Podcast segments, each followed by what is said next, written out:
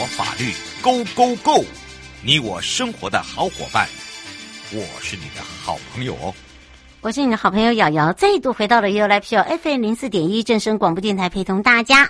那么回到台北地检署杨淑文检察官呢，要来聊到的就是我们的国民法官系列哦，在讲到的量刑的部分了。好，我们要开放全省各地好朋友时间零二三七二九二零，赶快来让书文检察官来跟大家打个招呼，哈喽！嗨，听众好，然后主持人好，大家好，我是。书文检察官是，但今天我们舒文检察官要来跟大家聊到的，就是这个系列中的量刑说明。讲到了这个量刑，就跟我们的起诉有相关了，对不对？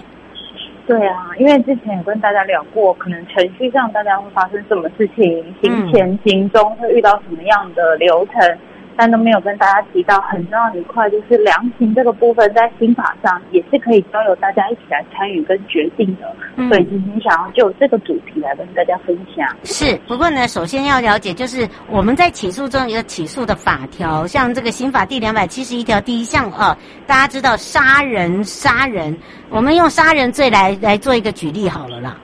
对啊，因为像我们法官法的案件，其实大部分都是有人死亡的。对。案案件类型，那我们今天就以杀人这个大家比较普遍接触得到的罪行来做说明好了。嗯，如果说今天检察官起诉的是杀人罪的话，那他是处无期或者是死刑，或者是十年以上的有期徒刑嘛。嗯，那这个时候大家可能就会有疑问说，嗯、那那到底量刑到底是应该要量几年呢？我是应该在什么范围跟区间里面去量处呢？嗯，我想说，就这个部分可以跟大家做说明。嗯，是，而且想到哦，我们大家最在意的就是说，哎，比如说无期，你怎么去怎么去拿捏那个叫什么叫无期，对不对？对。然后呢，还有就是你说那个呃徒刑好了，就是简简单讲就有期徒刑好了，那他是不是没有上限？好，这这可能就要来请教一下检察官了。对，那我想死刑或者无期徒刑，其实大家都比较能够理解嘛。那十年以上有期徒刑，可能就会有人说，那十年以上我最多是可以判多久？那其实大家这个可以回到刑法三十三条来看，有期徒刑它原则就是两个月到十五年，嗯，就是说你有一个天花板，你有个上限是十五年的，嗯，只是说如果案件。它因为每个案件个案类型不同，他们的手法或者是犯罪行为内容都不同，所以如果有遇到加重、有加重的这个理由的时候，是可以加到二十年。嗯，没错。对，所以所以如果你一个杀人案件又有加重的事由，你是选择判他有期徒刑的时候，你就可以在十年到二十年的这个区间来做决定。嗯，是，对，哦，这是让大家也比较了解。不过讲到了哦，加重跟减轻呐，啊，我觉得你从加重开始讲，因为很多人都说，哎，我觉得他太轻了吧？嗯，我既然现在可以担任我们的国民法官，哦，怎么样去做加重？什么叫做怎么去做减轻？我觉得他一定有一个一个一个开端，一个起端嘛，对不对？对，就是其实量刑上我们也是有都有法律根据的，不是说。哦，我想要几年就是几年，这个没有。这个假官在量刑的时候也会跟各位说明本案有哪些加重的条件，所以我们认为他要加重。嗯、那我讲一个一般很常见的，就比如说他是累犯，这个大家都很有听过，就是他有反复做某些犯罪行为，所以我们要加重他的量刑。嗯，可是大家可能要注意的是。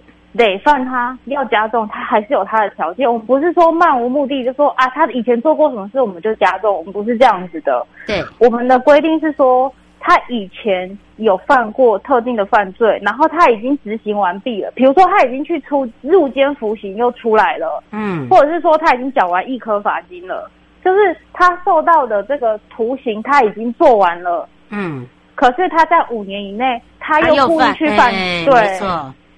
所以我们是有设定一个，他服刑完毕五年之内，他故意又犯，我们设了重重的条件。当你这些条件都符合的时候，我们就要加重刑刑了。嗯，是翁小姐想请教一下，那是不是担任这个国民法官啊？呃，在加重跟减轻这个部分呢，它有一个规范？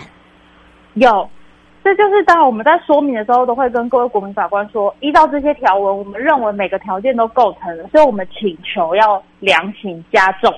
哦，对，是。不过说到量刑呢，量刑在考量加重或减轻的话，其实它有一些因素，对不对？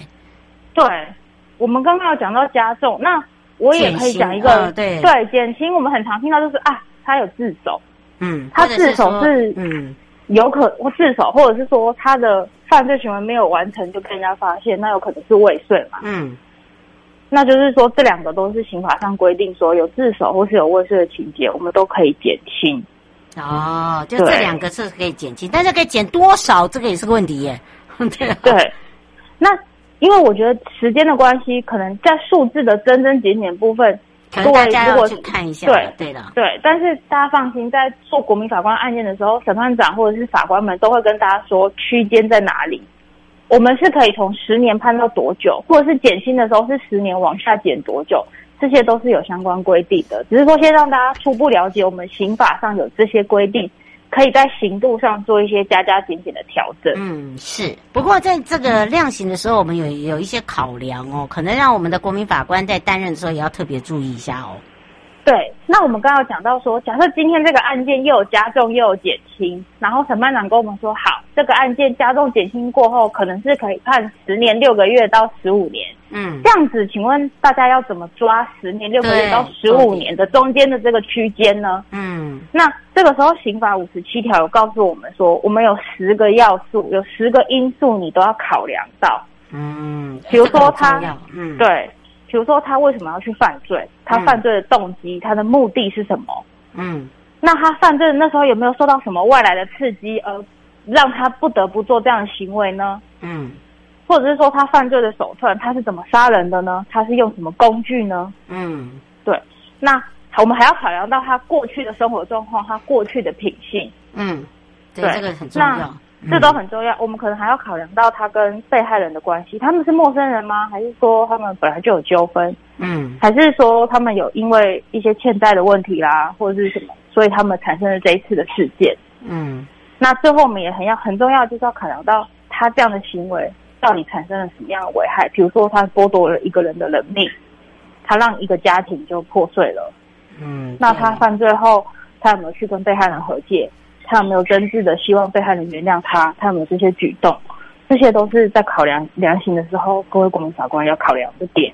哎，真的耶！我觉得哈，就是说大家在的担任的时候哦，第一个就是说我们要很了解我们现在的一个处遇状况，好，然后你现在担担任的角色哦，杨小姐想请教一下，就是您刚才讲到的这个量刑考量这些因素，她想说，如果真的在担任的时候，应该也会有法官提出来吧？会，因为就这个说明，其实是检方起诉的罪名，我们就要有这个责任，要这个义务去证明说，我们希望两处多久，那我们根据的理由是什么？所以我们会配合我们的理由，提出我们的证据。嗯，是对。我先说，还有一个在这里面会提到的是假释，有没有相关的法令有在修改的？是，那就是因为很长在做国民法官的模拟案件中，有很多国民法官跟我们分享说，那。这样子他会不会在里面很久？对，会不会没有办法让他回归出来之后跟嗯对？但其实这时候我们也要跟大家提醒，就是说我们刑法是有一个假释的规定的，嗯，就是说如果有期徒刑他在在监服刑满一半，然后他在服刑的期间表现都符合规定的话，他是有很大的就成功的几率是可以报请假释出监的。所以，大家在量刑的时候也可以把这个纳为考量。比如说，我现在量处十二年会不会太重？那如果说他真的有心悔改的话，他在服刑满六年之后，他就可以提报假释了。那六年的期间是不是符合我对他所犯的罪，他期待他应该要受到的责任的惩处呢？